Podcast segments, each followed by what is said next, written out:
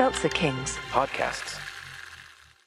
Hey, are you into werewolves, mad scientists, and a little bit of witchcraft? Then stay tuned for an all-new episode of Watch Corner. We're riding this train straight to the sun. Woo! Tune in to a classic episode of Watts Corner on the Seltzer Kings Network. Available on all podcast platforms.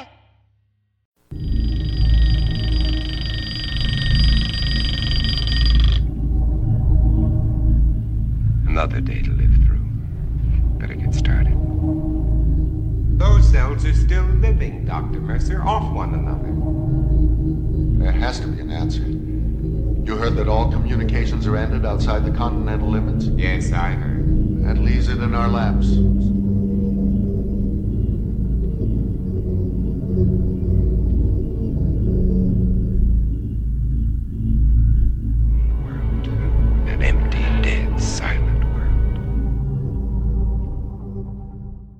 Greetings, pod friends, from deep inside the forbidden zone of New York City. It's Splendid Isolation, episode number two.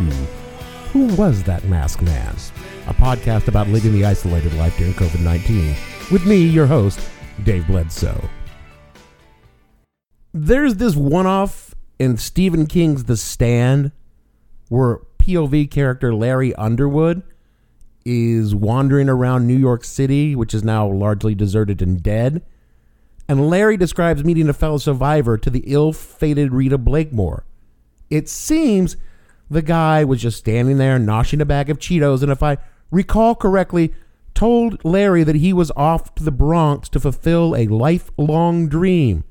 Dude was going to strip down naked, run the bases at Yankee stadiums, and then jerk off on home plate. Rita's comment was something along the lines of taking different strokes to move the world. But my question was always was this guy wanting to do this because he was a fan of the Yankees or because he hated the Yankees that much? Now, I have always assumed that the guy was a Red Sox fan and he hated the Yankees because that just strikes me as the sort of thing that a Red Sox fan would do. So, Stephen King, if you happen to hear this, hit me up on Twitter and let me know. I'm at, at the hell underscore podcast. It's week three of lockdown in the Big Apple, but not so you'd really notice. The United States Navy hospital ship Comfort arrived in Manhattan on Monday, and New Yorkers turned out in droves to witness the big white ship cruising to its berth. It's kind of ironic, don't you think? That a ship arrives responding to a pandemic caused largely by shitloads of people gathering in one in one spot, and celebrating this, people gathered together in one spot. I guess they just really wanted the troops to have something to do while they're here.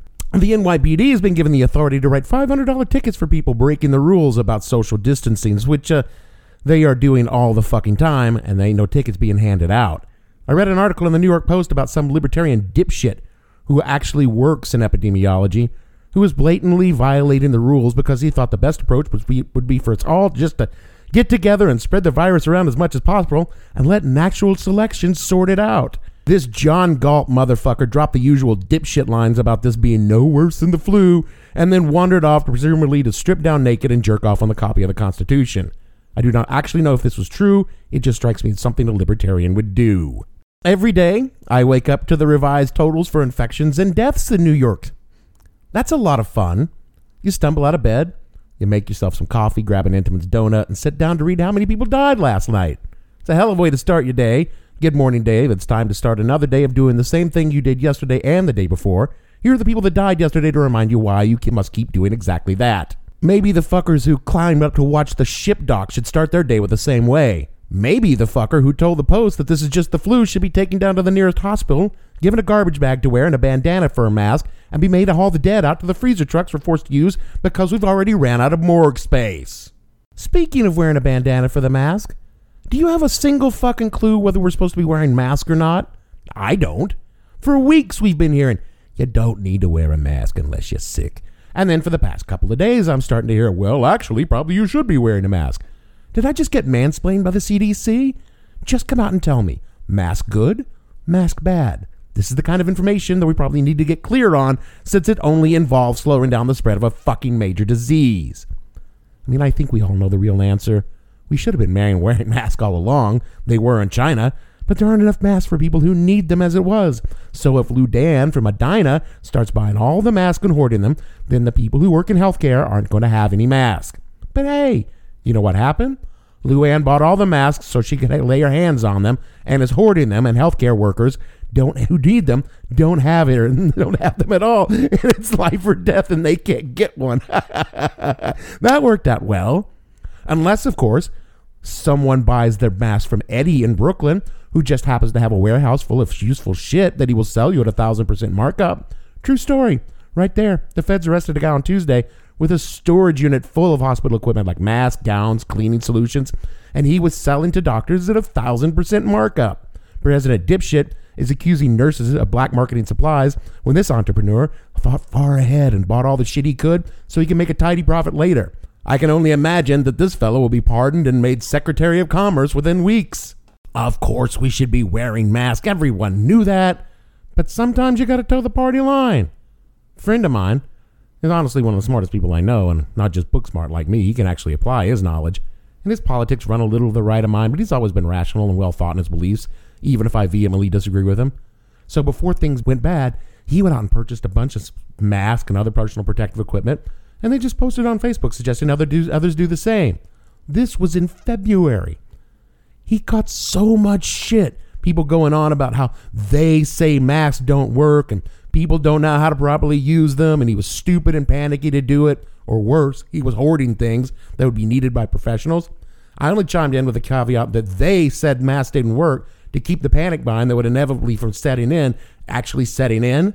Turns out my friend was, as usual, way ahead of the curve on that shit. He now has a supply of PPE for himself and his loved ones and the knowledge of how to use it properly, and we still don't have masks for healthcare professionals. Now, my ass is out here getting ready to cut up old t shirts to make fucking bandanas out of them. Great. Now I'm going to run, around looking like either Black Bloc and Antifa or Pecos Dave, the chubbiest outlaw in the Old West three weeks ago. If I walked into a bodega with a t shirt over my mouth, they would come out with a baseball bat. Now, apparently, I'm going to be doing it to flatten the curve. I don't even want to get into the fact that I really wish I'd got my fucking hands on a gun before all this started. You can't make one of those out of an old t shirt. I do not for one second believe I need a gun, but I'm making masks out of old black t shirts, so what the fuck do I know? Be like my friend Buck, boys and girls. Use your noggin to think about the worst case scenario and then plan for that. Now, I don't want you folks to think your friendly neighborhood pod host is given into despair or is losing his grip on reality. Things are largely safe and sane. No one I know is ill, and thankfully, no one I know, I know has died. I have a stable job, and at least, for, at least for the near term, it's letting me work from home. There's food on the shelves of the local markets, the liquor store is open, and my peculiar insular lifestyle puts me at low risk for catching the Rona. Also, my mom told me that I wasn't going to get it because she's praying for me. Now, I'm an atheist, and I know that's not really how this works, but at the same time, that made me feel really good, like maybe I wouldn't get it. Those are the times we live in, I suppose. I want to close on a couple of thoughts. You can only do what you can do. You can't fix the stupid of others. You can bitch about it in a podcast, but you can't stop it from happening.